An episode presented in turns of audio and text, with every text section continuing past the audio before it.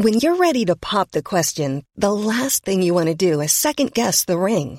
At Bluenile.com, you can design a one of a kind ring with the ease and convenience of shopping online. Choose your diamond and setting. When you find the one, you'll get it delivered right to your door. Go to Bluenile.com and use promo code LISTEN to get $50 off your purchase of $500 or more. That's code LISTEN at Bluenile.com for $50 off your purchase. Bluenile.com code LISTEN. Hey, I'm Ryan Reynolds. Recently, I asked Mint Mobile's legal team if big wireless companies are allowed to raise prices due to inflation. They said yes. And then when I asked if raising prices technically violates those onerous two year contracts, they said, What the f are you talking about, you insane Hollywood ass? F- So to recap, we're cutting the price of Mint Unlimited from $30 a month to just $15 a month. Give it a try at mintmobile.com slash switch. $45 upfront for three months plus taxes and fees. Promo for new customers for limited time. Unlimited more than 40 gigabytes per month. Slows. Full terms at mintmobile.com.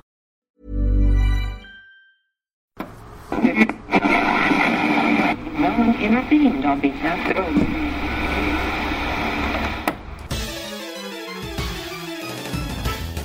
And now, coming to you live from atop the Goldenrod City radio tower, it's the one, the only, Puckle TCG Cast.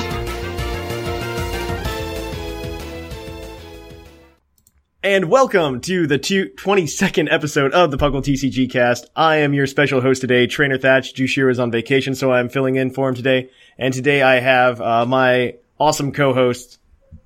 Gator. And Heidi Craig. Uh, and so Heidi is, uh, is a guest today, and I, I'd like you to introduce yourself a little bit before we begin. Just so everybody knows who you are.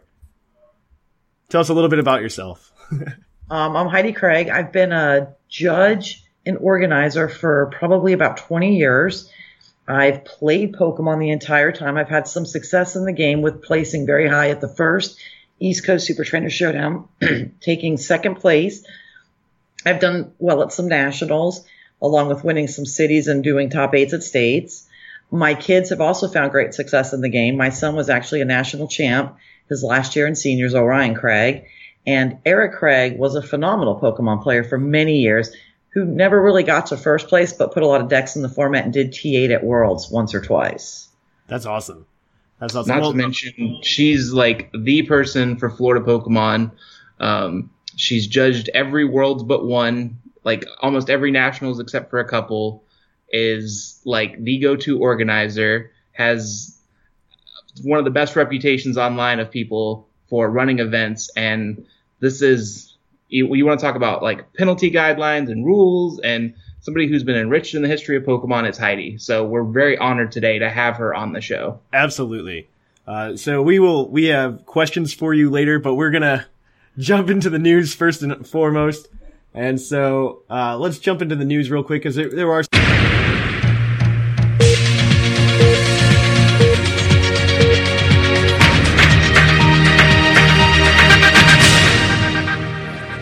And on to the news. So in the news, we've got uh, a variety of things. Uh, so first up is this Trevenant and Phantump and Sun and Moon 2. Uh, the Phantump isn't anything spectacular in my opinion. Uh, Well, si- see, that's not the fact. The fact of the matter is, with Phantump, it's not spectacular. The Phantump with Ascension's better. Yeah. But this Phantump and Trevenant are both grass type. yeah, yeah, and these are grass. Forest type. of Giant Plants Mhm. having Phantump means that since Phantump's a grass type, you can evolve it immediately with Forest of Giant Plants out. Would, would that would that work even if you you you know the rules better than I? Uh, if you had if you had grass Phantump and then you had Psychic Trevenant. Yep, because the um, the effect is on the uh, the grass type base. That's Pokemon. interesting. That's interesting. I don't know if there's any place for that in the meta, but that'd be fun. Well, nah, not right now because I feel like I feel like structurally speaking, the Ascension Phantump's better because Mhm. you can expand it, you can Jirachi, um, you can Wally. There's a lot of ways to get the turn one item lock, and if you are going second, you can use Ascension, get the item lock. Yeah. Um, what this is going to be good for is the Vileplume deck because um, Trevenant. Um, Mm. yeah, I saw that. That one's a lot of fun. 120.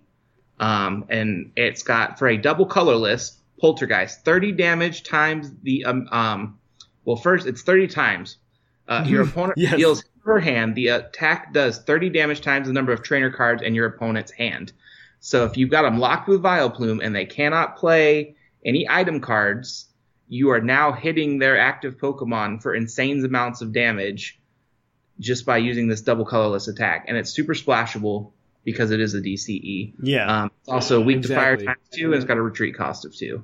hmm uh, That's so- not too bad. Yeah, and this is going to be an SM2, which is going to be released in Japan um, coming up like this week, and it should be in Guardians Rising on May 5th. Yeah. Wait, this one will be in. Oh yeah, it's SM2. I'm, I just thought two plus in my head for some reason, but it's not. It's it's two. Two plus it's will be the third set for us. It'll be the third set, and then it'll probably be sometime in like August. It'll come out or late July. Uh, so the next one we also have is uh, a couple new cards, a couple new GXs. We have Tapu Fini GX and Darkrai GX as well that were announced. So Tapu Fini uh, GX HP 170, uh, one colorless energy for Aqua Ring for 20 damage, and you can switch with one of your bench Pokemon, which is really cool. Uh, not probably the reason to use this. Um, you have Hydro Shoot for two water, one colorless, Hydro, uh, and you discard two water energy attached to this Pokemon and do 120 damage to one of your opponent's Pokemon. Is it just one? Can you snipe on the bench yes. with that? That's so awesome. with that wording, you'd be able Yeah. to snipe off the bench. yeah. Um, Oh but it gosh, doesn't apply awesome. weakness and resistance for bench Pokemon. Yeah. Uh, and then you get Tapu Storm GX for one water, which allows you to shuffle your active Pokemon, your opponent's active Pokemon, and all of the cards attached to it into the deck. Uh, if your opponent has no bench Pokemon, this attack fails, so you can't like, uh, you Yeah, can't, you can't. Well, not donk donk. them That's to not, win the game. Yeah. That would be broken for one water on a basic. Yeah, right. that would be absolutely awful. Yeah, I mean, since- I think I think the fast raid Latios is bad enough for donking. Um, This one is a water type Pokemon, and just like the other Tapus, it has no weakness and resistance. Mhm. So that 170 HP with no weakness, that's super strong. yeah. Um, I see this going in the Water Toolbox deck. oh yeah. And because of Aqua Patch, which Yeah. we'll discuss in a minute, yep. uh, the discarding um, the two water energy off this Pokemon is not a big deal at all. Um, and then we have Darkrai GX, which is a dark Pokemon with 180 hit points in a basic, and it has an ability called Resurrection. Once during your turn before your attack, if this card is in your discard pile, you may play this card to your bench and attach one dark energy from your discard pile to this card. So you get to resurrect this Pokemon, and in regular Darkrai, which Speed Darkrai relies on having darkness energy attached, you're also Mhm. accelerating your main Darkrai attacker. Um, for its uh, first attack, Dark Rift, 130 damage, is a two darks and a colorless, and the attack's damage isn't affected by resistance. Um, Does much so even resist 130 dark? um, there's a couple things that resist There dark. might be a couple. psychics um, that resist dark, and I think dark might resist dark on a couple things. It depends. Yeah. Okay. Understandable. And then the GX attack for two dark and a colorless, dead end GX. If your opponent's active Pokemon is affected by a special condition, that Pokemon is now knocked out. You could pair that with Ariados really well. Yeah, you could pair it with Ariados. You can pair it with several different things. Mm-hmm. Um, so this Pokemon is weak to fighting and resistant to Psychic, and the retreat cost of two. Yeah. So this Darkrai GX could see a lot of play in several different things. Rainbow Road uh, would love to have. Um, uh, Definitely. Mega Gardevoir would love to have it. Mm-hmm. Uh, so this Pokemon is is doing things. Absolutely. Um, and then that leads us to uh, Water Aqua Patch, right? Yes, Aqua Patch, yeah, where you get where it's just Dark Patch, and so you pull a water energy from your discard and put it on your benched Pokemon, uh, on a benched water Pokemon that is. But that's so uh, it is, it's just an item. It's not a supporter. yeah, not anything. It is it is what Dark Patch was, but for water Pokemon. yep. So It's gonna be it's gonna make water really good. Uh, so that acceleration because we were talking smack about Wishiwashi GX yeah. having such a high cost, hmm and then now this comes out and it makes you eat your words. Um, yeah, exactly. It's so good. it's it's a really good card. It's gonna it's gonna def like that card. If they just like handed that card out as like a promo alone, I feel that would just be enough to mess so much stuff up. I mean, a playset of dark patches, which is expanded, so it's not necessarily a big deal. Yeah, I I, ended up paying like twenty five bucks for a playset. of believe those. that. I believe Um, that. So grab your aqua patches while you can. This is a guarantee. Yes. This guaranteed. This card is going to see play somewhere, and you're going to want to have it in your collection to go. yes, you're All gonna want to play set. it's so cool.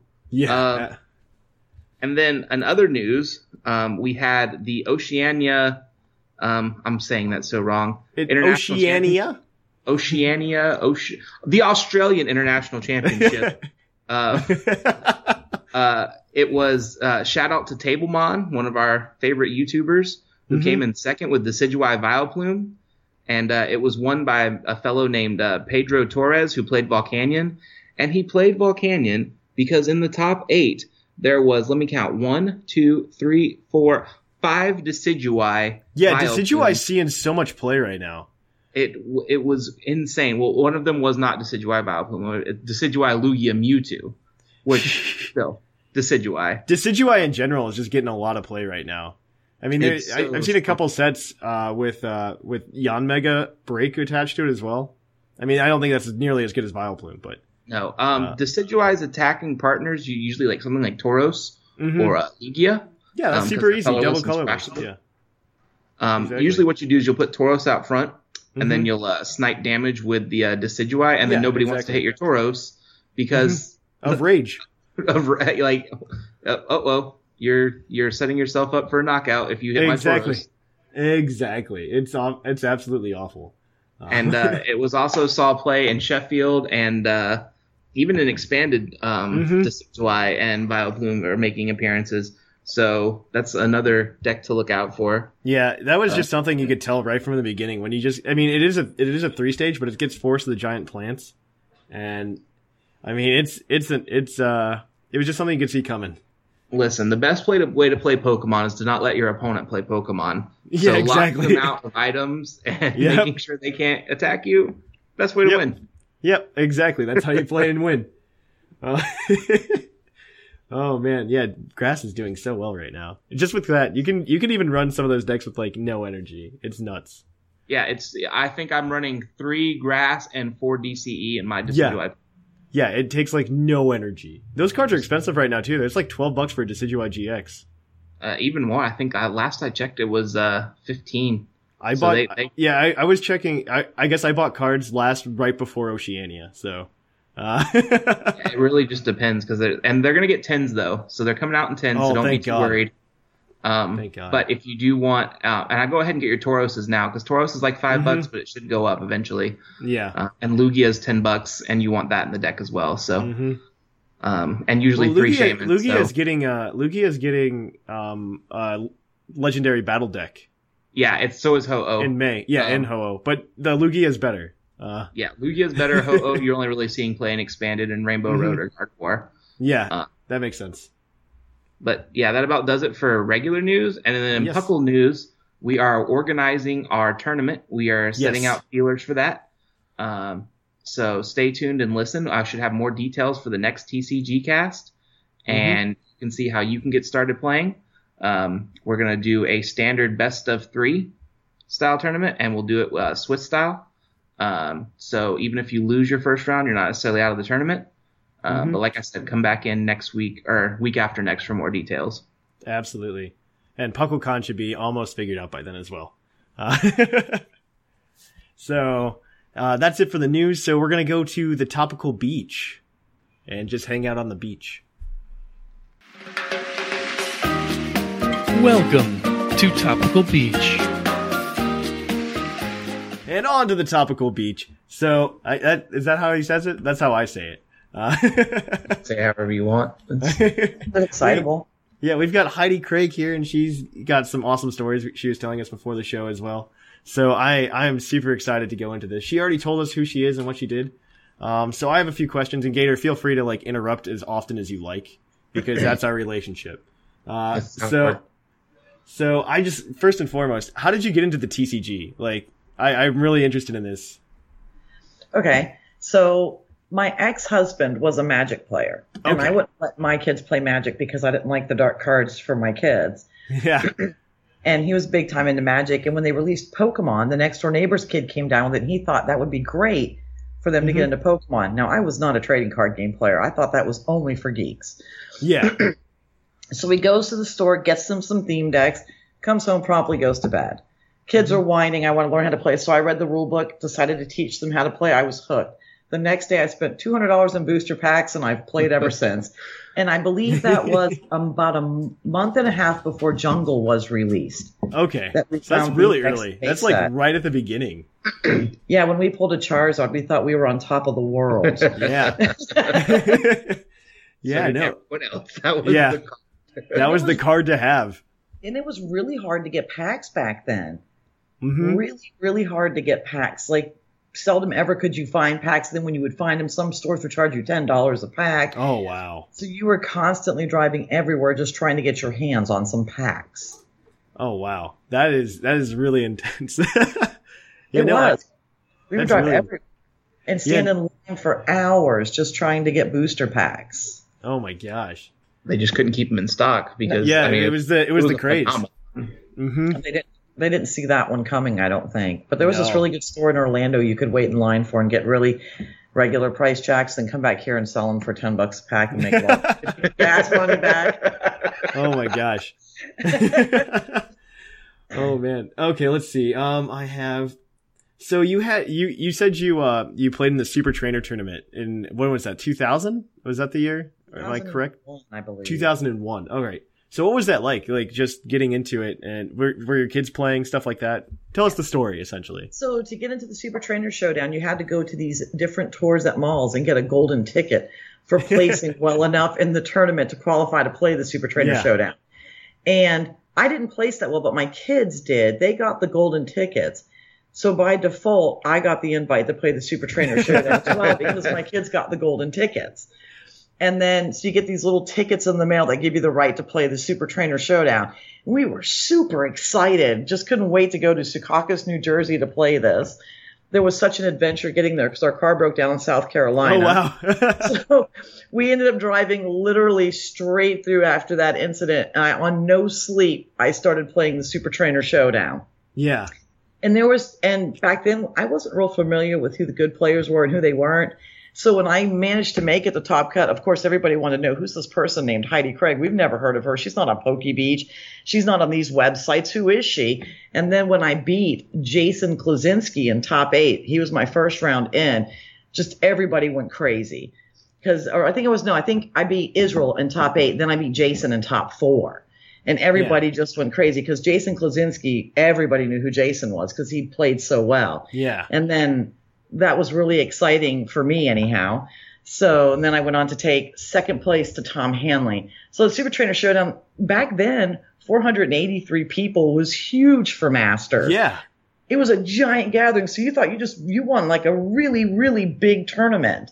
Mm-hmm. Now today's numbers are much larger at nationals than that, but back then that was a big deal. That's a small regional now. Like, Yeah. Yeah. but you know, when Pokemon hit its lull, when you know Wizards of the Coast did everything they could to kill the game, Mhm. it took Pokemon now, PUI, which is now transitioned into the Pokemon International Company, a long time to rebuild those numbers. I remember after Wa- Wizards of the Coast killed the game, 89 people out of states was phenomenal numbers. Wow. If you got 89 Wow. people at a state tournament, you had one of the bigger tournaments. I remember doing one in Florida. We got 109 players, and we were the biggest tournament almost in the U.S. We were really up there in numbers after WotC done what they had done. WotC stands for Wizards of the Coast. That's how I just Yeah. referenced them because I worked for them for many years. So they did a really good job because they took out the Masters division at the end Yeah. they just cut them out. And then they did the professor tournaments for the masters division. You were professor, and I took second place in that tournament Mhm. in Seattle, Washington. And they hired babysitters to watch our kids, which was super cool. Because the kids would play during the day, and we would have to play at night on every night. We would just play so many rounds per night. And they hired these kids to watch our children. They had bean bags and movies, and they could go play tournaments and win packs. So you didn't have to mess with your kids. I just dumped them on these people I didn't even know, didn't care, don't kill them. And then you just got to play the tournament, which was, I thought that was super classy. I mean, they might have gotten rid, and there was a lot of people that came and played the professor tournament. And I believe I played, um, Zapdos Clefable, I think, in that tournament when they did the professor one. So that was mm-hmm. really neat. I took second place, and that's when we got the custom backpack. You got first editions of all the rares of a couple different sets, four sets of them. And that's where I won the trainer A and B deck that they originally put out in the Lee kit with the red bordered card seal. Oh wow. And Wow. I think Jason Klaczynski and I did the research, and we believe to this day there are only six complete sets undamaged of Trainer A and B deck sealed, and I own one of them. And I won it in that tournament for the professors. That's when I took second place. So that was really cool to get. And uh, those are really unique to have. Uh, Not Yeah, a lot absolutely. of people have them. Because when you started the league in Pokemon, everybody opened up the decks, the cards got damaged. Nobody Mm-hmm. knew where Pokemon was going. So there, it's really rare for someone to have a set of those that we believe to this day. That's we tried to awesome. push the numbers, but we got down to six people we know that have them. That's so crazy. So that's how I won those in that professor tournament. So, and I never even played the first place player in that tournament, which was crazy. I never even got a chance to play him. I don't know how that worked out. That's when you could ID and it just worked out. I never played the person that played first. So that was a really fun event. But it took a mm-hmm. long time after WotC cut out the master division for Pokemon to come back. That's when they started the free tournament gimmicks to try ah. and drive the numbers. That's how free tournaments came to be Yeah. They tried keeping the entry fee, but attendance just wasn't growing. Mm-hmm. So then they tried to lower the fee. It just wasn't going where they wanted it to go. Then they had to, then they instituted just, hey, everybody plays for free, just trying to resurge and get the um, Pokemon numbers growing again. And I remember when Pokemon was still trying to build up the numbers after Wizards of the Coast did what they did to the game one of the people in Pokemon said, We knew we were a success when you could Google Pokemon and the first 10 websites weren't porn. So,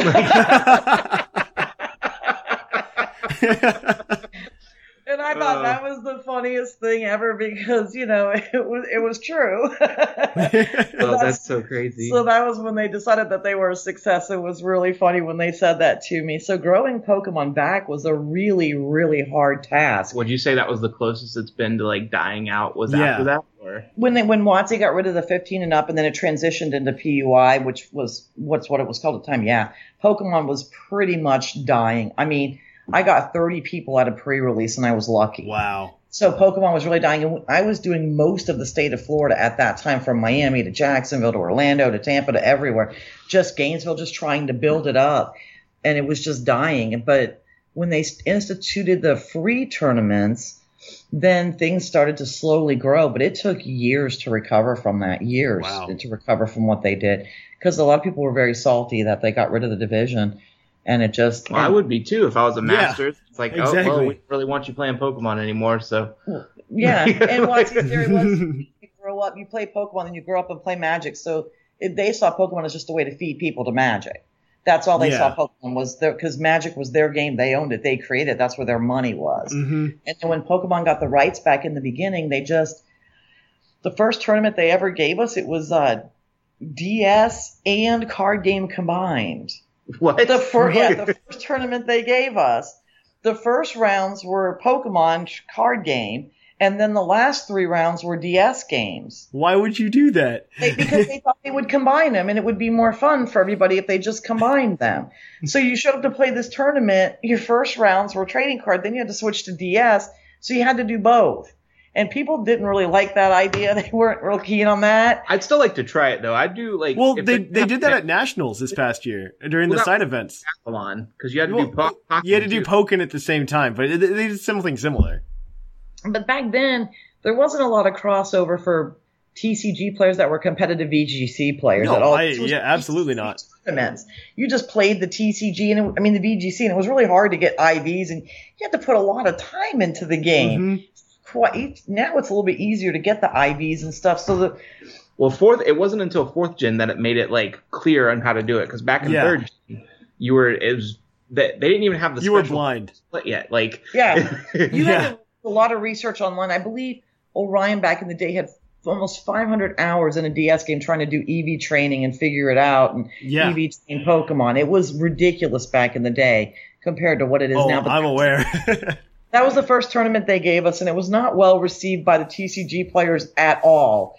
They didn't want to play the VG proportion, so they kicked that idea right to the curb, and they're like, "Okay, never again on this one." But it had really cool prizes. We won a two hundred dollar gift certificate to the Pokemon Center. ooh, That's So, really, think- oh, back when it existed. yeah, yeah, and I think that's when um, I think Eric came in second or third place for the 200, or maybe it was first. I can't remember, but yeah, and we we got some really cool stuff from there. Yeah, when that back, they had some really nice stuff in that store.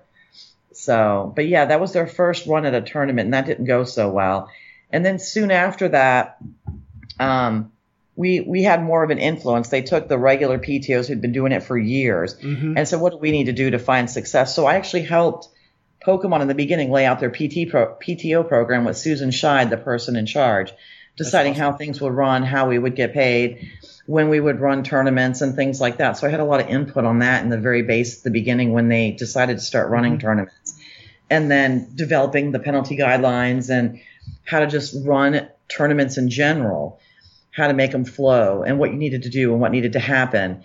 I mean, their first worlds they ran was really not. Their first nationals they ran was was just they just came and got me out of a game and said we need you now. And I was playing in it. And they're like we just need you now. You just um, they just took me out of my game. And that was it. I wasn't playing nationals anymore. I was just done. It, it did not run well at all. In their first worlds I actually stepped in and saved them. And I was like look guys this is how and I ended up staying up most of the night trying to restructure worlds and how it was going to run for them and then work the next day to bail them out. So they didn't really have a good concept of how to run the tournaments.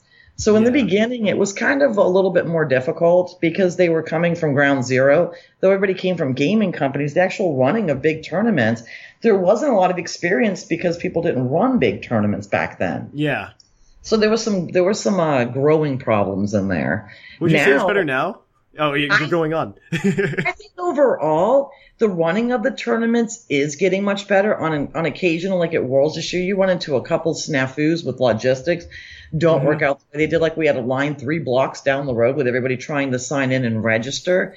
But it's just there's so many people trying to register at once. But I think overall they've improved the actual running. The one thing I think they've improved the most over time is hiring more staff to be able to mm. handle the situations and to be there and the volunteers taking on a lot more volunteers. Back in the day, I don't feel like we really had a lot of, I mean, I look at the first Worlds picture and there was 12 of us in it, maybe 15 of us in it. It was really, really a tiny little staff. So I think overall they've hired a lot more people and they try to focus on knowledge people who are really involved with the game and run a lot That's of good. tournaments. Sometimes I think the judging could be a little better. hmm I Well, think That's you're gonna run into that though because it's it's mostly volunteers, and then the people that are bigger at the higher level, you know, they come in, they have their own style, they have their own way of doing it, and now Yeah. they're you've got people that are used to being chief, and now they're being told what to do, and Yeah. I, that's pretty um, ego involved, and it, it gets that way sometimes. It does. It does get that way sometimes. But that's you know, you that's where you really got to adopt the attitude. I'm part of a team, and I'm not here for me. Like I kind of have to sometimes check myself at the door. and Go, well, I wouldn't do it that way. But uh, and then sometimes I don't check myself at the door and go, Have you thought about this? Just kind of do it and just kind of take it over and go, This is how I would. Blah blah blah. And like, yeah, you just do that. For those Yeah. listening at home, I'm sitting here with Heidi, and she is so much of a Pokemon fanatic. You have no idea. She is playing Pokemon Go as we sit here and have this conversation. I am only a little over a million shy of level 40, folks. I will get Oh, that's there in like that's really high. Okay. so Yeah. so much Pokemon. I'm looking at an Ambipom hanging off the wall, um, and then she has a special like the Pokemon room, which we mentioned. that just yes. it's full of Pokemon stuff. She has a room that's all full of TCG stuff. Like Heidi's the real deal when it comes to this. I go. I met Heidi through her league um, that she runs locally, so I was fortunate enough to be local and Mhm. end up making friends with Heidi. So, um, it's I, having played in the tournaments that she runs versus playing in other tournaments. She is so easygoing. It's it's great to have somebody that knows what they're doing. Like Yeah. you, you, there's no like waiting around for answers like you end up getting. There's no like waffling on things. It's this is what it is. This is how it is. Fix the game state. Go. Yeah. So it's you definitely experience tells when it comes down to it Mm-hmm. for sure. Let's see. She already answered some of my questions. I fault Pokemon for at this point with their new tournament structure with states and battle roads going away and League Cups becoming store based, which I do run League Cups for some stores, Mhm. is it's hard to train good judges now. Where before we had a lot of opportunity to work with judges and train judges, and they had a lot of Mhm. exposure to you for you to really teach them. I feel like their new tournament structure is really hindering that process. and the judging overall is becoming somewhat weaker in the game because I used to, at any given point, be training like five people, just giving them all the information I could get into their head every time they worked with me because they had. We used to run eight. Ba- I used to run a battle roads every Saturday and Sunday for a month straight. So they had eight tournaments to come, get the exposure. Then I used to run twelve cities. Then you had the states. Then you had the regionals. So they had so many opportunities to come and judge and really learn stuff. But now that shops are doing it, they're just hiring whoever's there. They think they got it, but they don't. Mm-hmm. I really feel like the new tournament structure. That's the one thing I just don't like about the tournament structure is the opportunity to train and work with people to teach them how to become good judges. I think that's really becoming challenging at this point. It's where people are having to figure it out on their own. Some of them do, some of them don't, and it's not easy to figure it out on your own. Mm-hmm. It becoming a good judge, you really need a good mentor. I feel, and I've always felt that way. Yeah. So that's part of the problem I have with the new structure. Let's see, yeah, that's the thing too, because like you have more frequent league challenges that you could have, but mm-hmm. nobody wants to show up to a league challenge because it's not worth the points. You're not getting the Yeah. CP you need to advance. You know, you're trying to go to the regionals and like on a, get your couple league cups, and that's it. So mm-hmm. Not only that, but then when it comes around to the league cups, a lot of people don't even hire staff because they're so small. Yeah. There's not an opportunity to train at them either, and a lot that arises to fix and just the organization. What do I do when I get there? How does the deck check flow?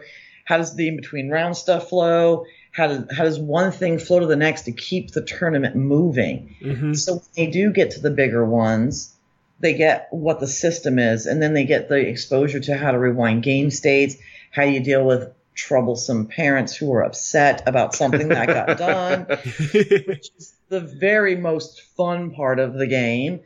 Um, you know, that takes a lot of skill because parents are real protective of their children. So when they're in your face, you've really got to learn how to handle them to calm them down and get them to understand what occurred. so what's worse, crying juniors or crying masters? yes. I think I think that's a good question. You know, what's crying masters? uh, No, never. because juniors, it's so fun when they do. It's not fun, when, but when they're crying, it's so. I just have this knack to go up and talk to them, and by the end, you can make them just be laughing and having a good time. That's a good judge. Forget about it. But the masters, oh my gosh, three weeks later, they're still on Facebook. Still shedding a tear. So it's it's a little bit easier to console the juniors, I feel, and get them smiling and happy and turn the situation into a positive thing than with the masters. The masters just have a tendency to stay kind of salty. Yeah. there, there. If there's a place to start a salt mine anywhere, it's at a Pokemon tournament. Um, I've seen that in person more than once. yeah. I can believe it. Yeah. It, it breaks my heart when the juniors cry, but it's really fun by the end to have them laughing and in a good mood and just happy to be there. so I usually get really good positive results from a crying junior. From a crying master, I'm just walk away. There's no fixing that. Uh, no, there really isn't. You you mentioned it. You mentioned it a little bit before. We talked about it before the show. Uh, what is your opinion on TPCI? I think a lot of people in the community have this question. They're being absolutely awful at announcing event dates this year, and I think I hope maybe you can shed some light on that.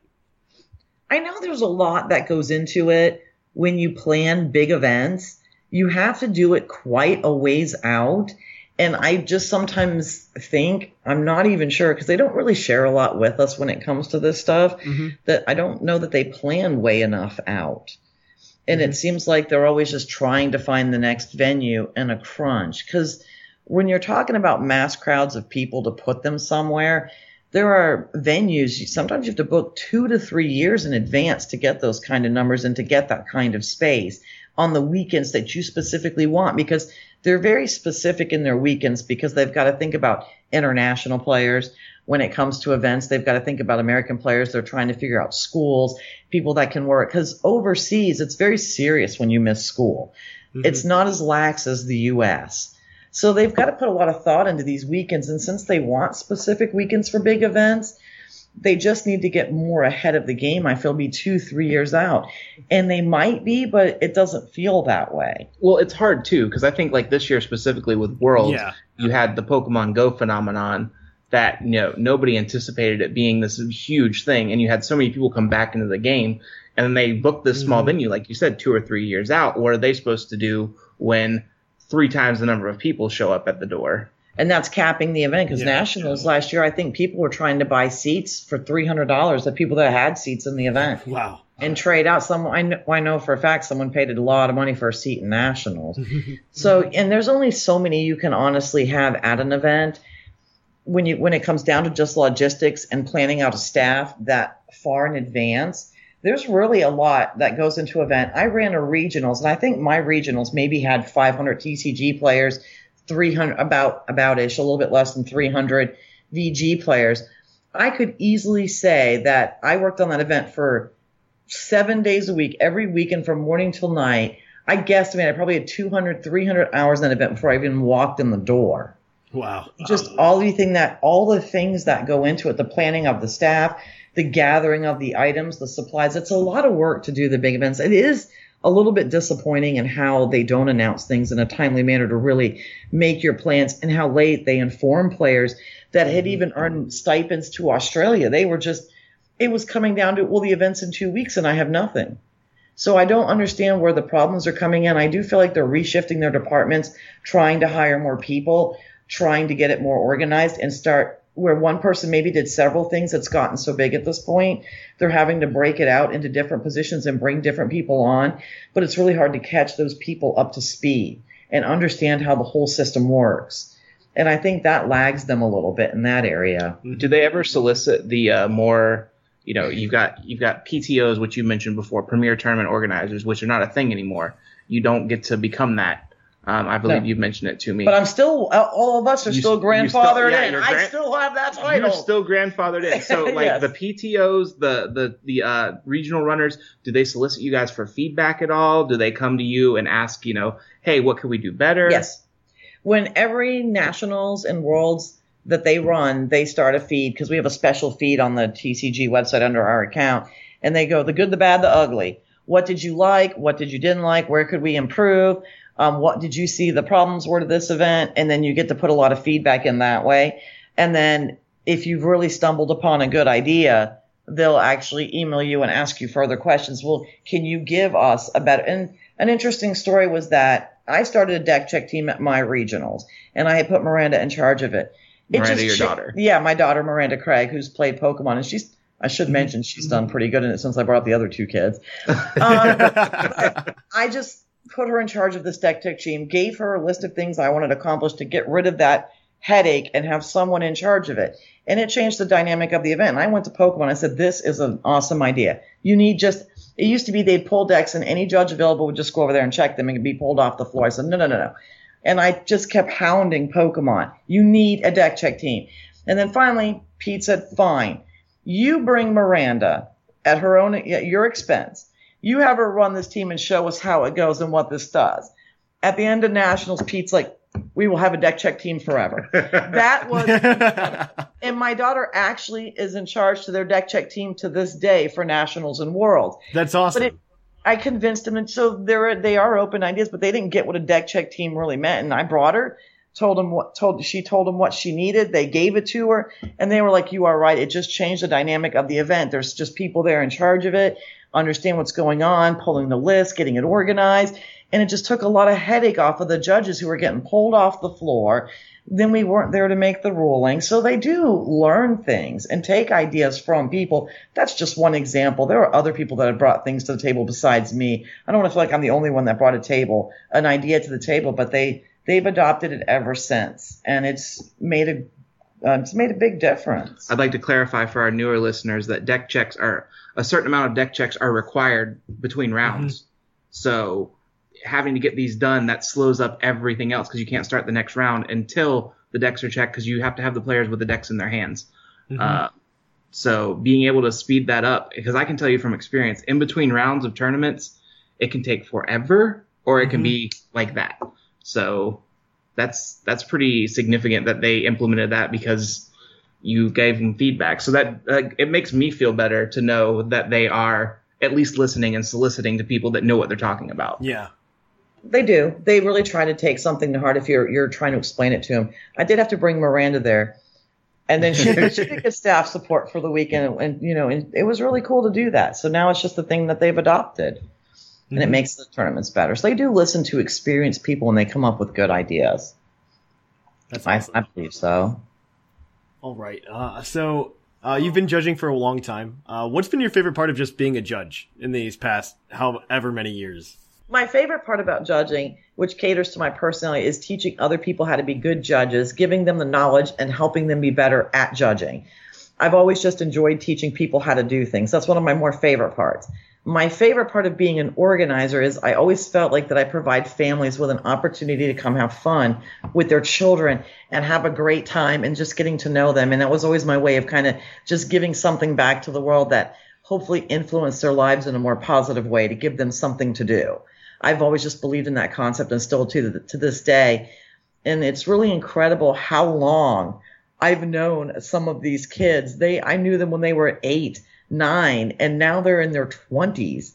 So I think that's my favorite part of being an organizer is just seeing the families come together, having a great time, and the young kids coming together, having fun and forging these friendships. And it's all because of a game.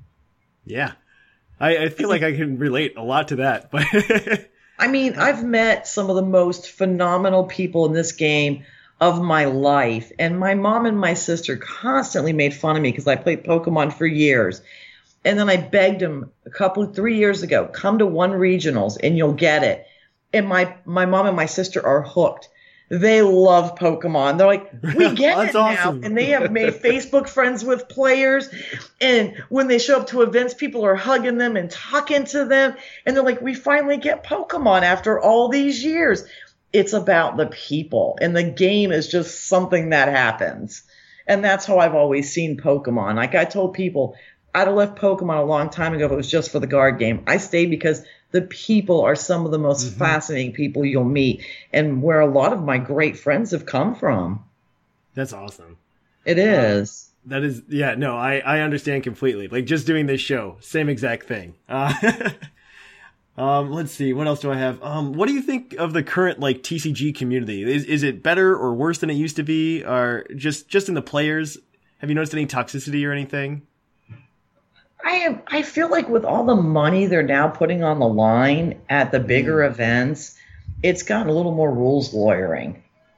I really, I really f- have the feeling it's gotten a lot more rules lawyering where they're calling judges for simple things, trying to get those penalties, mm. trying to get those prize penalties, trying to push themselves over the edge. And one small thing is becoming this giant ordeal of what ifs questions. And where before, when there wasn't so much money on the line, I don't feel like that was as much of an issue as it is becoming. And then I feel like it's attracting more players where they're in it just for the money that they weren't previous Pokemon players. They're coming into this community as a way to just try and make the money from other gaming, where Pokemon's always just been this more fun, we support you kind of community. We're going to help you be better players. We're going to, you know, we'll let you do take backs. And I feel like now it's becoming a little bit different because of the big money they've put up. Uh, I but there are still always going to be those great players. And there's only going to be, I guess, with this the sheer numbers and the number of rounds you play, by sheer volume, you're only going to hit those people maybe one or two rounds out of the nine you play, and then if you make top cut. So you're not going to get a lot of exposure to it, but I feel like there's a lot more of it going on. And then there's a lot of pressure with limited amount of tournaments to get to worlds, and emotions are getting really high at a league cup. You know, they're getting they're they're really getting a lot of emotion at a league cup because they're just so desperate for these points because they're so hard to get. You consistently have to travel to a lot of regionals and a decent amount of league cups just to even have a shot. But you not only do you have to travel to them, you have to perform at them in a mm-hmm. very high place. So I really feel like there's a lot of pressure now too, and that's really starting to affect players and realizing how difficult this task is becoming and how expensive it's becoming to mm-hmm. keep up with it along with getting the cards. Yeah, because it's not just the cards anymore. Now you need a plane ticket every other weekend, and with the CP requirements, if you don't place, then that's another regional you have to afford to fly to. And the fact of the matter is, there's only a handful of regionals um, Mm-hmm. at this point in time because they did talk about doing the special events. They wanted to like offer special events where you can get Yep. see, but they're just not showing up yet. So um, I'm I was in the same boat. Like I started the season, I was like maybe I'll try this, but then seeing what the requir- required and seeing how how tough Florida is, just the the caliber of players in this area is way too high for me. There's way too many names I see at the top eight, top 32 in all these regionals that I would have to, that I faced in the last League Cup we were at. Like, That's always been Florida's reputation. When we used to, we always had these giant groups back in the day that traveled to the states because we could drive to them. Florida has always been a state of good caliber players. We would drive to a lot of events, and Florida would take a lot of the top spots. I mean, the Sable Houses were originally Florida players that left, and they would take a lot of the top slots when they were down here too. But Florida's always been a very challenging state with a high concentration of good players. I'm not sure why that is. I don't know. Maybe it's just the, the competition breeding it because I know you got Grafton Roll here, Jose Marrero, Raul Reddy, um, Safraz, Michael Canaves, who Michael Canaves. Michael Canaves, who's good. Uh, there's a lot of people down here that still play well. Well, you've always now you got Miranda, who's been doing really well too. The last couple events, she's made top four and one. So you've got her now, Miranda Craig, making her way back onto the Pokemon scene. Too many people to deal with. Let's, let's hope Orion stays busy with his job so we don't get him back too. yeah, Orion's been dabbling in it, but he just shows up with a deck that someone built for him. He, but there are just a really a very very high concentration of players that come on um, is, that plays well consistently where they go. I think a lot of them have joined the ARG team too. Yeah, some of them are on Team ARG. Uh, the meta deck you see, the meta deck's based out of Central Florida. Yeah. Um, Chaos Gym's based out of Central Florida. Um, it's just so many Well, people. you've got the Miami people too. Daniel Altavilla down there, who's really good. You've got a couple people, Justin Sanchez, who used to play a lot, who was really good. So you've got a you've got a huge group in Miami that just come out of nowhere that are really good as well. That's, Oh. I mean, it's the Florida toughness, I guess. So it's, I mean, I appreciate it. It makes me a better player, but I, again, I kind of wish we were in a softer area. You know, if this was more West Coast, You could get a break every ride. now and again. Yeah, better chance of topping.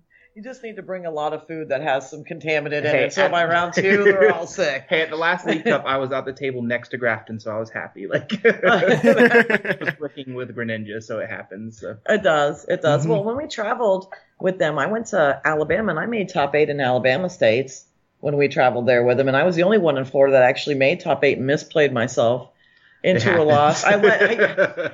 I played Trevenant and let him play two supporters a turn, which didn't really go well for me. I was No, like, you can't "How am I generally do the that." night march. I don't lose the night march two supporters per turn. So yeah, Florida is a tough state, and there's a lot of good players that used to play back in the day to just come out of the woodwork that haven't Mm-hmm. played forever and just start doing well again. See, I think that's that's there's an innate skill to Pokemon. Like I think that that's Mhm. something you can learn. So even as the sets change and things like that, and it evolves as a game, you still have these basic skills that you need as a player. And that's something we try to talk about on the show a lot is that Mhm. nailing your basics, and understanding how the game's played, how the game works. Then you can once you know how to play the game, you can pick up other decks and do well with them and continue to perform. Um, which leads me to one of my questions: is since you've played through pretty much every set, what has been your favorite format or set to have games playing out of? Like, Oh, the favorite format? Oh my gosh, I would have to say that the favorite format we had was back in the day when Blastoise EX was an evolution with the Oh, wow. Lugia that was a really, really fun format. And then, of course, when we got schooled at Worlds by Team Aqua Magma, that was a fun deck, but none of us knew it existed till the Japanese put us in our place. But I think that was my favorite time was when the Blastoise EX and you had the Lugia EX with the Steelix. There was just a wide, good, solid variety of decks that were just great to play. The SP era was fun, though I guess Luxray and Garchomp annoyed a lot of people. yeah, people. Luxchomp was it just a nasty deck to come across. it just across. ruled it. But I think back then that there was a lot of good, solid decks in the format you could really play and do well with. I really like that format. I'm a big fan of Blastoise because he's my favorite one, and you could play him in a deck. So that that was really great for me. But yeah, I think that was my favorite time, and that was that was years and years ago. That was near the beginning. I think that's still one of my more favorite fun formats. It's always fun to go back and play the old sometimes go play the old How much decks. The- cheaper was it back then too? Because I imagine Yeah. now you need a playset of Shaymin, which is going to run you, you know, 160 bucks, and you need like I mean, back then there were some cards that were expensive, like the EXs, but not like I mean, probably eight to twenty, like 20, 25. There was a time when you needed one card, uh, transceiver, which was really popular. That card got way out of control, becoming 20 $25. You needed four in every deck. Holon transceiver, um, those became quite expensive. I mean, there were cards here and there that you needed in decks. I think, I mean, just Shaymin, I think, is really the only thing out of control right now. And I think they should do something other than just reprinting Roaring Skies to control the cost. But there were kind of cards back in our day that got a little out of hand. Okay, so Shaymin is still kind of unique though, in that it's hit like the seventy-five dollars a card mark at one point. Like, I'm sure back in the day there was one or two cards that hit a really, well, like really high Tropical mark. Beach, I'm sure. Yeah, Tropical Tropical- Beach definitely did. Yeah, Tropical Beach was one, and that was actually a playable card. But there were a couple cards here and there that would hit a high dollar amount. But I don't think you were. It was required in every dollar transceiver was, and those got pricey. But I mean, and people complained about that, but it wasn't quite as bad as Shaymin. Like you could get a playset for forty bucks. Not, you know, I think one card for forty bucks. I think Shaymin has left a bitter taste in everybody's mouth due to the sheer expense and how mm-hmm. useful the card is. But there were cards like that back in the day on occasion, and back then people thought forty dollars was a lot of money because Pokemon decks were cheap. That was one of the mm-hmm. lures of Pokemon, I believe, for a lot of people was the game was really affordable to play versus Yu-Gi-Oh and Magic, and how quickly their cards spiraled out of control in cost. Well, as of recently, the most successful, cheapest deck we've had is Greninja, and even then, that was hundred dollars minimum to get mm-hmm. started with that deck. Like, That's not terrible, it's though. not terrible, but then every other deck that played Shaymin is now two hundred dollar deck, three Yeah. hundred dollar deck. Mega Gardevoir at one point was a four hundred dollar deck. Like, yeah, yeah, and that's where you got to become a savvy trader rather than a savvy buyer. Get ahead of the curve, buy the playset at the beginning of the set. Yeah. Well, no, you just got to get off that eBay, get out of tournaments, and become a savvy trader. Everybody just relies too much on eBay. You got to get out there and trade your little heart out, and you can do it. Um, when people were selling Shaymins for fifteen dollars before the set was released, I regret not buying every one of them. Ugh. not to sell, just to have. exactly. So splashable in every deck. But I mean, it's just a point I wanted to bring across because we don't get a lot of perspective sometimes on this Yeah. set. Um, we have a lot of people that started playing, you know, the earliest players were in Heart Gold Soul Silver days, not all the way back to base set. So I think it's nice to have some perspective on the cost and the I don't. I don't think. Yeah, I think just it's been a real recent thing where decks, because of certain particular cards, are getting expensive. Back in the day, we had a few cards that were costly, but I don't think anything like you see. I think back in the day, Lugia EX was like a forty dollar card, but you could only put one or two in a deck, maybe. So there were cards that got a little out of hand, but mm-hmm. not not. No, I guess besides Transceiver, like it was like four for forty or something that you had to have it in every deck. It was just nice to have it. Well, speaking of you know the internet and eBay and being able to get your cards, have you seen much of a how much impact did like the internet you think have on the different games? Because you go from a format where there's not a lot of net decking, not a lot of ability to go see what was just played in this tournament, whereas now you get like real time updates in the tournament and you know what everybody's playing is and you know what down to the list of the card. Do you think that's had any like major impact that you've noticed, or a lot of the same, a lot less? Well, back then we used to like all our deck lists to be super secret, so nobody knew what they were, and we were so frustrated if someone would release a deck list. That was just you just did not do it. If I was an organizer and said I was going to post the top four deck list, I would get so much hate.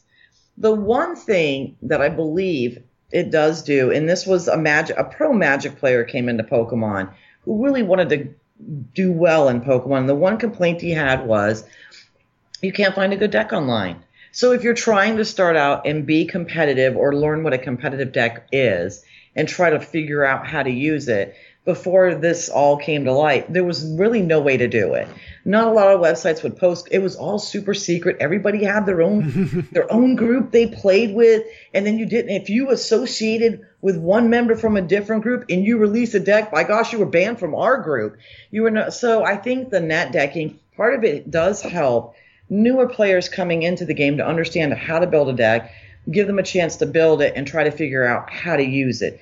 And that didn't exist in the world of Pokemon back in the day when we played.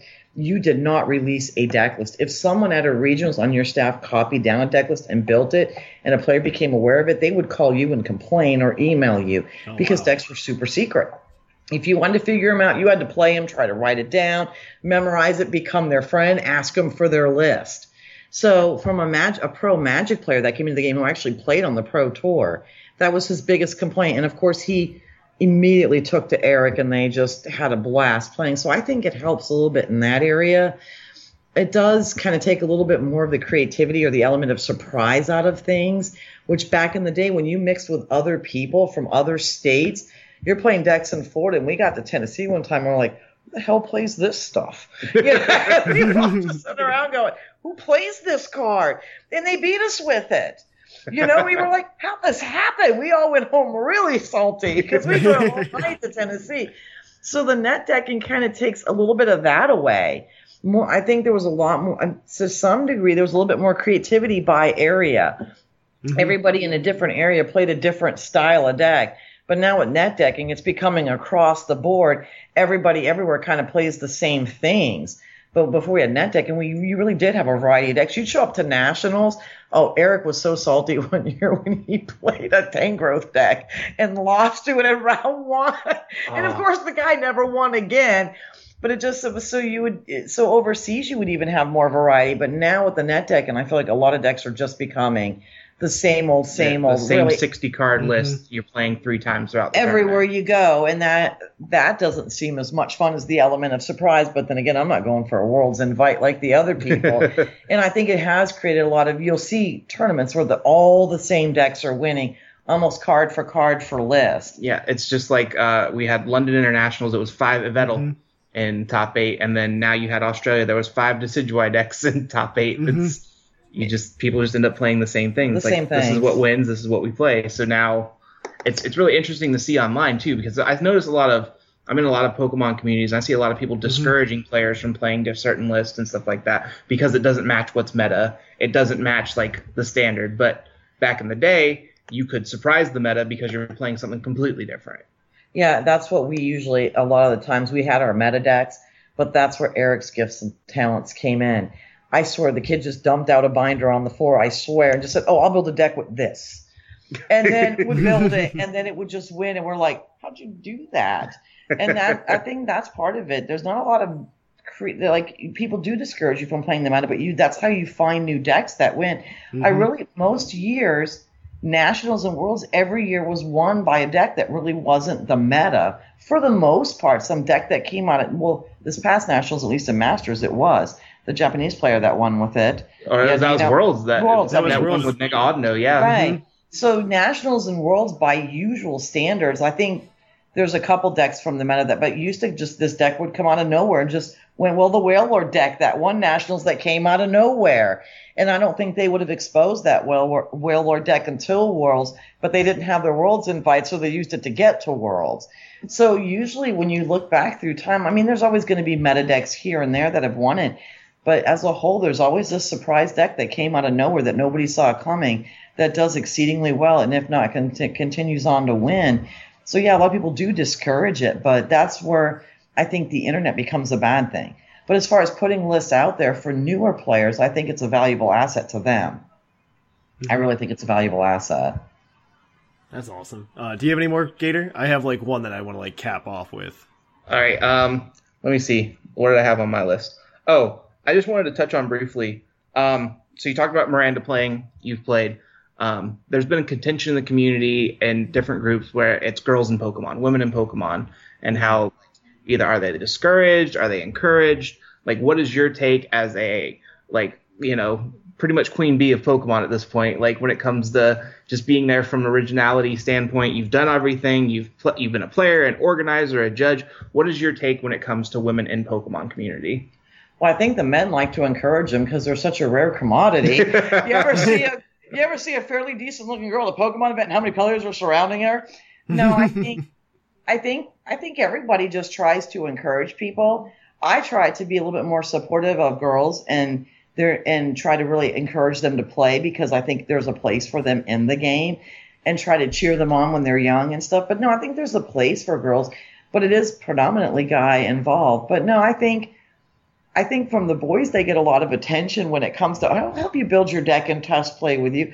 So I think the guys are particularly supportive of the women. Well, see, because you get the the reports I hear are you know a guy loses to a girl and he's salty and he's like I can't believe I lost to a girl. You know, it's not him I can't believe I lost to a better player. It's because I can't I lost to a girl. Or they feel like they're getting creeped on or like oh why aren't you playing a fairy deck? Like these kinds of this this is the stuff I hear Yeah. from feedback from other girls that play. So I didn't know what your take on it my, was. my take, oh, I won't, I won't tolerate that at events if they're being like down on the girls or making fun or making some derogatory mark. I just pick on their egos. What you can't handle losing to a girl who's better than you, so their little egos need to get in check.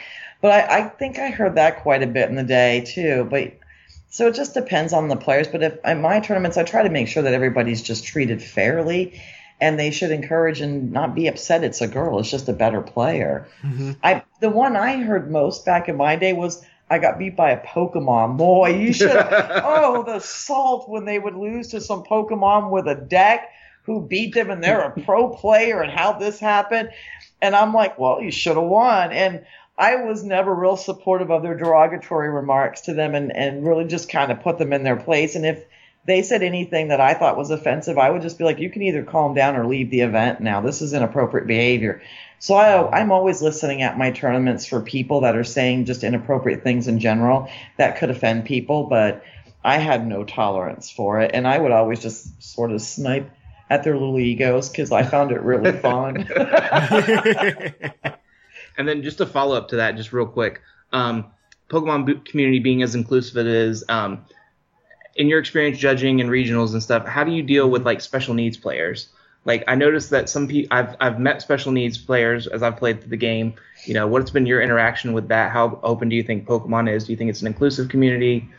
Oh, I've had a lot of experience with that and gotten lots of compliments from parents on how well I deal with special needs children. Even Pokemon themselves have recognized me for that. I'm very supportive of special needs.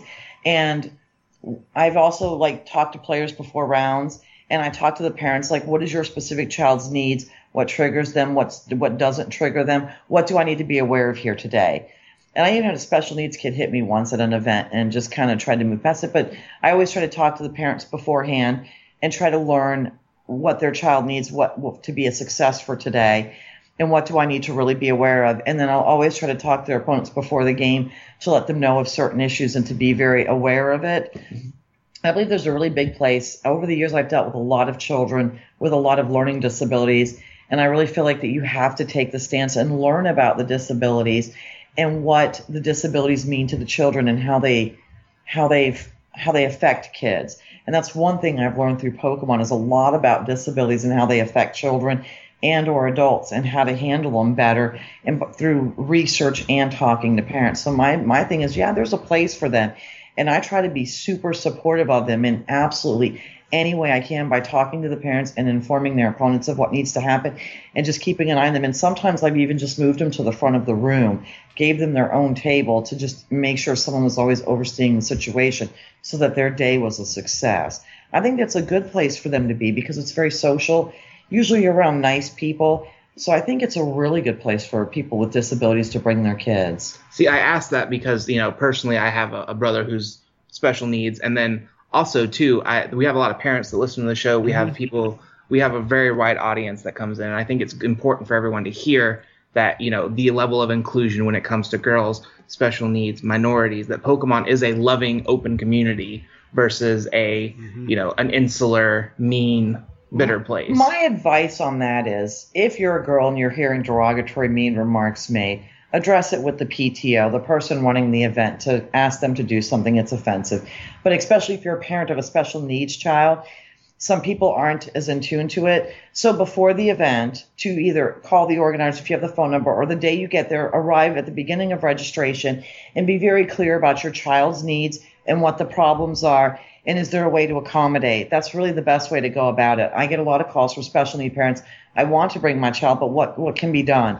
So that's my recommendation. If you have a special needs child and you want to bring them into Pokemon, talk to the local PTO in the area. And I also recommend you take them to league in the local area to get them used to the players. To- into the smaller tournaments and kind of work your way into it and let the PTO become familiar with your child and learn a lot about them. So I really believe that's the right avenue is first contacting the the organizers and letting them know and try to give them as much information as you can prior to the event. And then introducing them at a low level, start with leagues, maybe some league cups, and kind of work from there up into the bigger event. Just don't show up at a regionals and here I am, let's make this work. And I think that advice is applicable too to just par- parents getting their kids started in general. Right. You know, if, if or you as a regular person. So if you're a 20 something year old just getting into the game, there's no problem contacting your local league organizer. There's no problem like coming to league and learning. You know, it's one thing to play the Pokemon game online or think about playing it. It's another thing to get involved. But I, you know, the organizers are interested, the organizers are engaged, and I think everybody wants everyone else to have a good time because at the end of the day, it's about playing Pokemon. So Oh yeah. I think making friends. yeah, and making friends. yeah. That's why we started Puckle, right? Like we- Exactly. Ash Absolutely. had no friends and like Gen Four, which is wrong. Nobody likes Gen Four. But That's kinda true. important if you're dealing with special needs. I really feel like in, in general. hmm That's that's, what I wanted to hear. Just wanted to like make sure everybody had that message and loud and No, clear. that's a good message. that knows what they're talking about. Like You'd be surprised how many players don't understand that they can talk to the organizer about an issue or appeal rulings to a head judge, even though you tell them, and they're afraid to do it. They're afraid they're going to get in trouble. And I hear that so many times. And it's like, no, if you ever have a problem, you, well, you- you look so busy. I'm never too busy to talk to you or take the time out to help you with a situation. I'm always going to look busy because there's always something, something to to do. but I've always stopped, and that's one of the things I think people appreciated at regionals. As big as regionals was, I if they had a problem, they knew that they could come to me, and it and I would deal with it, and I took it seriously, and I care, and you had you care, and you had concern. I don't think a lot of players realize that you can. They'll go online and whine and complain, but when they were at the event, they didn't say anything for anything to be done differently. So I think that's really important for all players to mm-hmm. understand as a player, you need to address the chain of command properly. There is one. And I don't think a lot of players get that. unless they're going to certain regionals, which we're not going to name Yeah. names or point people out or say anything. Just there, if if you're commu- t- tagged into the Pokemon community, you know which organizers and which events are not. Right, but then, you know, and then as, as a secondary measure, if you do talk to an organizer and they don't really aren't receptive to it, you know, there's the customer service portal online to write a nice letter to because things will never change if you as players don't play an active role when things are going mm-hmm. right or wrong. And that's just the long and the short of it. I have so many people that complain about an event and it's like, did you write anybody to let them know? Or did you just go online and rant for two hours? They're not Pokemon's not going to go on your Facebook page, go on, you know, this, that, and other whatever fan website you post to. And they and when you're just running someone into a ground, it's not helpful. So what they really need is for you to write a well constructed letter of the situation, explaining what happens, what the problems were, so that they have a better understanding how to address the organizer. I've gotten a phone call before. We got a letter. Can you tell us what happened? And that's how things change and get better. So mm-hmm. you need to know there are avenues to go above the organizer, but the first thing they're going to ask you, did you talk to the organizer? And if you say no, well, you didn't try to resolve the issue on site and even give them a chance. Of course, they're still going to talk to the organizer, but you didn't give them a chance. But if you gave them the chance and you don't get results, write customer service. It's in your account. And they take those letters seriously and they do address issues with us when things go right or wrong. Mm-hmm. That's important to know. Yeah. Yeah, absolutely. All right, that does it for me. Um, All right, so I, big I did question. have, I did, Oh. uh, I did want to know where my League Cup promo is, but that's You know, I got an email that said they were mailing them directly to all the players. You haven't got that yet? nope. Yeah. I got an email saying they were going to handle emailing, mailing those to all the players through their trainer club account addresses, and I have a link to check on the progress. It's going well. No one's gotten them. We're all in the same boat. Yeah, you're all Oh. swimming in the same boat. oh man, It's been a little bit chaotic on that end for league supplies, league promos, getting stuff out. It's been problematic. oh, you man. might get them So we need to send support tickets, is what you're saying. That's what a lot of people have started doing at this point. I said, I got an email stating this. I don't know what you write customer service and support tickets. We're not getting our supplies, and eventually they'll they'll do it. It's the warehouse's fault. That's the. It's, it's the standard thing is who can I pass the buck to next? It's like any other organization. Let me see. I was in charge of the League Cup. I dropped the boat. This happened. So who can I pass it on to? And then next thing you know, the guy sweeping the floor in the warehouse suddenly got all the blame. The league promos didn't go out. And he was the janitor who cleaned the bathrooms. so that's that's how far it can go down the level of the ranks. All right, Thatch, I'll throw it to you for the last question. Okay, last question. This is the big one. Uh, what's your favorite Pokemon? Blastoise always Oh. has. Oh, why is that? Cannons just look amazing, even though my tattoo is Mewtwo because it looked cooler. Blastoise, he just looks badass. I just have no idea why. I've always been fascinated with him. What is your opinion on Mega Blastoise? Eh, he's he's all right. I still just like the Blastoise EX with the double cannons.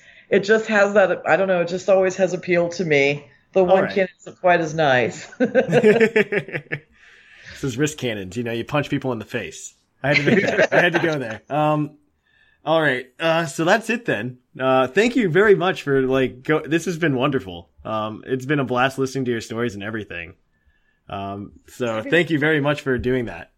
Um, so I, We'll I think back on because we still have to her story of William Hung meeting her. Um, that was awesome. we'll, so we'll save that. We'll put a pin in it. We'll have Heidi back on again. Put a if guys pin. like the episode. yes, And, uh, absolutely. save that story as a teaser for next time.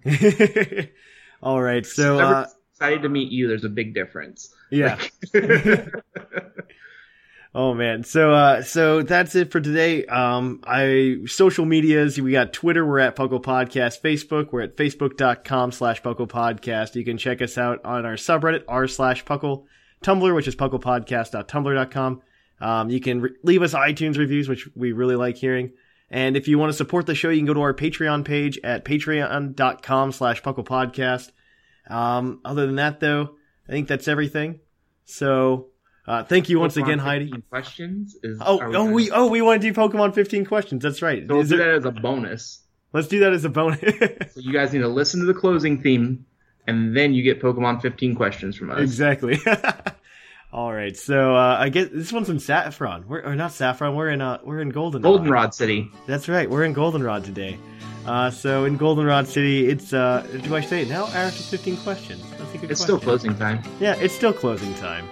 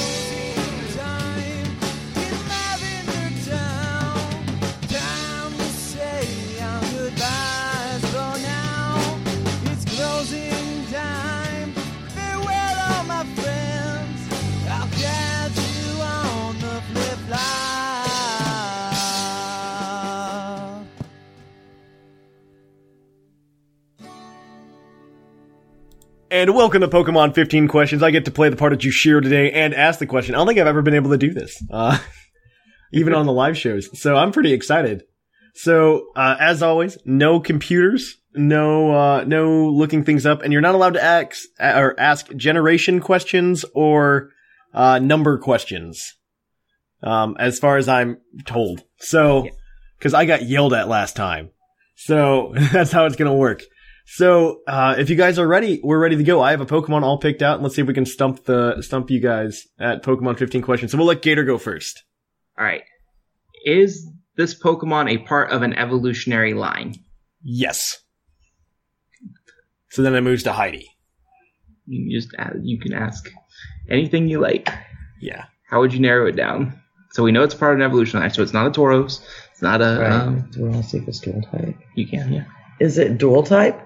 Yes. Is it the first stage of the evolutionary line? By first stage, are we talking like TCG terms or like, No, we are talking like like a in- basic? Is it is it the basic or slash baby? No. We start narrowing it down like. You can talk out. Like, we don't. Oh, okay. We're not. We're not hiding. Yeah, We you're can- allowed to talk. You're allowed to talk. Should we start talking like color? Should we start talking? Like I think maybe you can ask like what's like name one of the common types. Is that one of the dual? Is that part of the dual?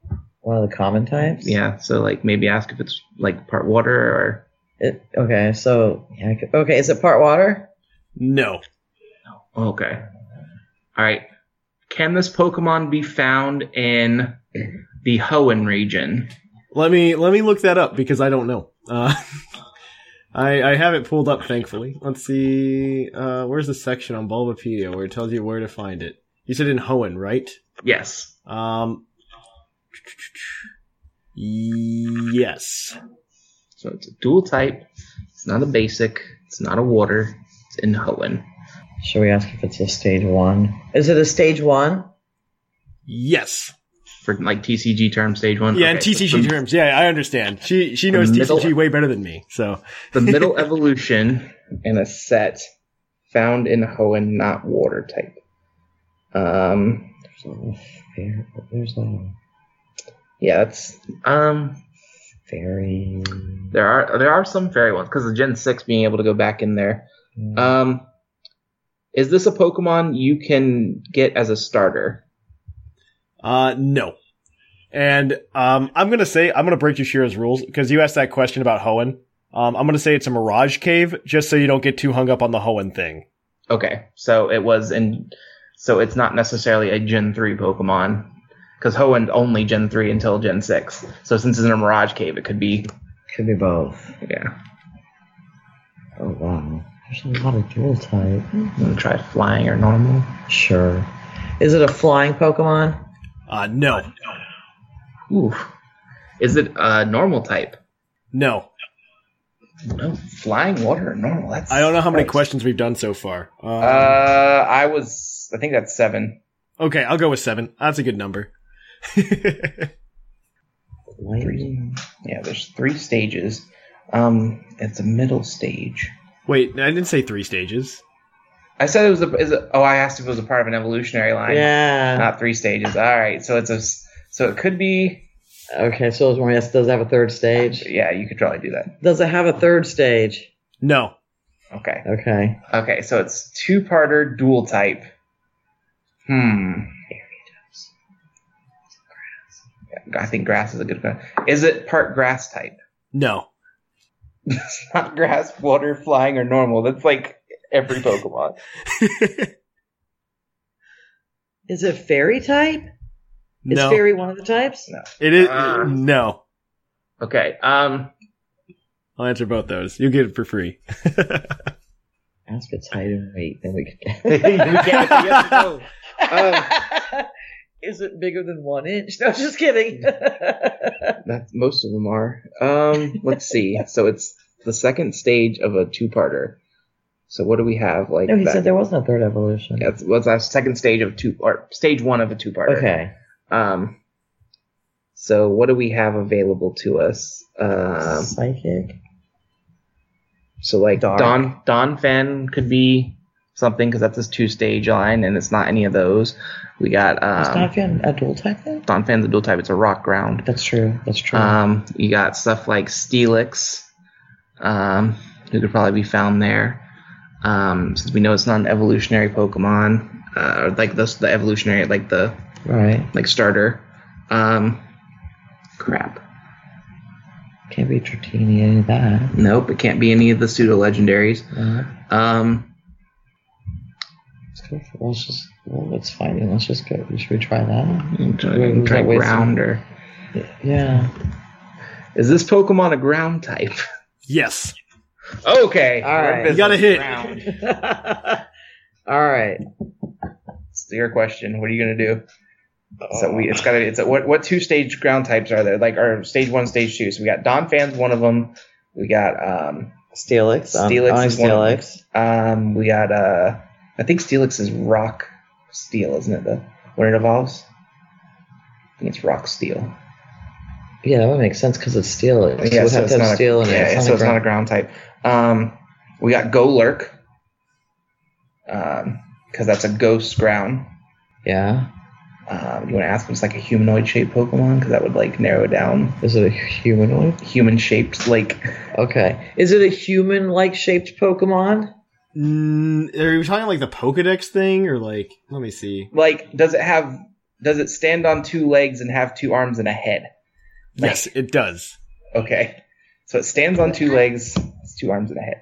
Would What- that include babies for like Hitmontop and stuff? No, because that's no, I don't think that counts because those aren't ground type. Those are both no. fighting. Those are fighting. Um, it's not Dusknoir because that's a three stage now. Yep. Um, so ground has two stages. So what else is ground with two stages? Um, it's not Graveler. It's not that line. It's not. Um, okay. It's not Donphan because Donphan's got. It's on four feet. It's not two arms and two feet. Um, it's not. It might be. I mean, it still doesn't eliminate Golurk, so we can keep that one in the pocket. Um, uh, what else is dual stage? Um, Sure they didn't go back and make those? No. Um, like they could end up on the Mirage Island, so it could be anything. Um, should we ask if it's rock type? 'Cause a lot of things are ground rock. Sure. Is this Pokemon a rock type? No. Okay, I'm feeling perhaps I'm thinking Golurk because Golurk is all those things. It's two stage. I want to ask if it's Ghost. Okay. Is it ghost type? Nope. Ah, well, that's we're getting close now. We've got. I think this three is. I think. I think you. Yeah, I'm gonna give you two questions. That'll be nice. Okay. Um, so it's a ground type. It's two stage evolution. So it's got a basic and it's got an evolved form. It is not water. It's not ghost. It's not uh, Fairy. Fairy. It's not uh, rock. Did we ask flying? I think we did. We it asked wasn't flying. flying. It was Mhm. not. You did. It wasn't Okay. flying. So The only type you know is ground. and we know it's dual. So ground. What else is there? What else is a two stage ground Pokemon? That looks like a human. That'd be human shaped. Um, I just keep wanting to think Hitmontop. Hitmontop. no, I know they're not know. ground. They're not I ground. know, I know.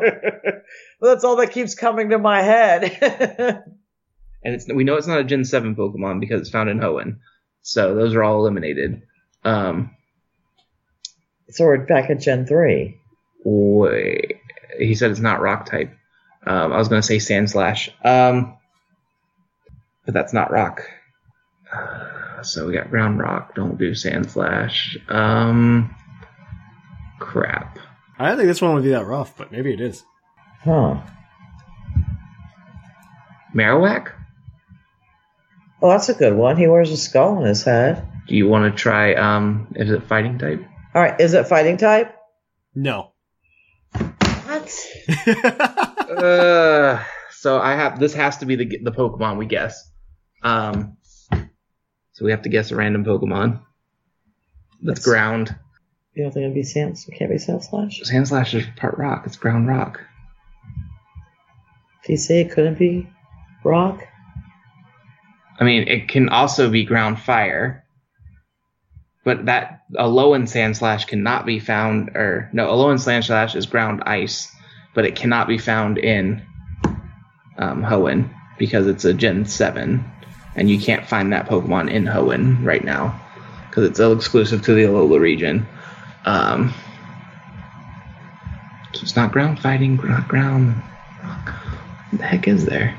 I don't know. I'm trying to scan my brain. That's not our brain going off. That's just my work laptop's dying. Um, Um, what's a good ground type? Somebody's at home screaming at their uh, radio. They're driving in their Oh. car right now, and they're just Orion yelling. would be. They're just yelling and screaming at us because we're missing the most obvious answer. Um, it's so hard because ground usually paired with one of those types. Yeah. Um, ground fire is not anything really. Um, Jeez. I don't know. I think this is um, a ruse. Uh, a ruse. this is a wish it was. Digimon we're trying to guess here. Um, so ground and one of those types is not it. So it's not Bunnelby because Bunnelby is ground normal. But it stands on four legs, not on two. It stands on two legs, not four. Oh yeah. When, okay. Yeah. Um, but Doof is normal type, so no. Oh, yeah. hmm Um, I'm just trying to think of things that stand on two legs now. I don't know. That one's hard. I'm just trying to think of things besides Hitmonchan, Hitmonlee, and Hitmontop that stand on two legs. ground. I don't. Uh, do you want to just do something dumb? Like, what do we want to do? Um, Oh, I like doing dumb things. I'm yeah, let's do something dumb. I'm really good at dumb things. what is like? I'm trying to think. Like the desert Pokemon. None of the ones I can think of. They're all like stage. They have stage two evolutions, so they're not like the second stage. Um, Sure, when I play, you don't get it. yeah. Is it, um, You're trying to make me look bad.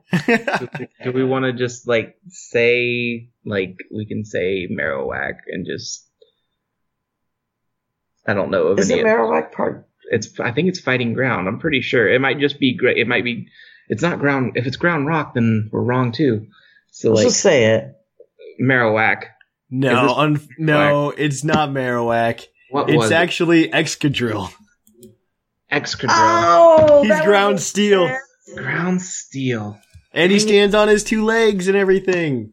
I even have a Excadrill. plushie of him in the room. Ah, we lost. It's That's okay. You can go home with participation trophies. Uh, but that's it for today, guys. So uh, we'll catch Jushiro back on the next TCG cast. All right, bye. Bye. Imagine the softest sheets you've ever felt. Now imagine them getting even softer over time. That's what you'll feel with Boll and Branch's organic cotton sheets. In a recent customer survey, 96% replied that Bowl and Branch sheets get softer with every wash. Start getting your best night's sleep in these sheets that get softer and softer for years to come. Try their sheets with a 30-night guarantee. Plus, get 15% off your first order at bollandbranch.com. Code BUTTERY. Exclusions apply. See site for details. Planning for your next trip? Elevate your travel style with Quince. Quince has all the jet setting essentials you'll want for your next getaway, like European linen, premium luggage options, buttery soft Italian leather bags, and so much more. And is all priced at 50 to 80% less than similar brands. Plus, Quince only works with factories that use safe and ethical manufacturing practices. Pack your bags with high-quality essentials you'll be wearing for vacations to come with Quince. Go to quince.com slash pack for free shipping and 365-day returns. Hi, I'm Daniel, founder of Pretty Litter. Cats and cat owners deserve better than any old fashioned litter. That's why I teamed up with scientists and veterinarians to create Pretty Litter. Its innovative crystal formula has superior odor control and weighs up to 80% less than clay litter. Pretty Litter even monitors health by changing colors to help detect early signs of potential illness. It's the world's smartest kitty litter. Go to prettylitter.com and use code ACAST for 20% off your first order and a free cat toy. Terms and conditions apply. See site for details.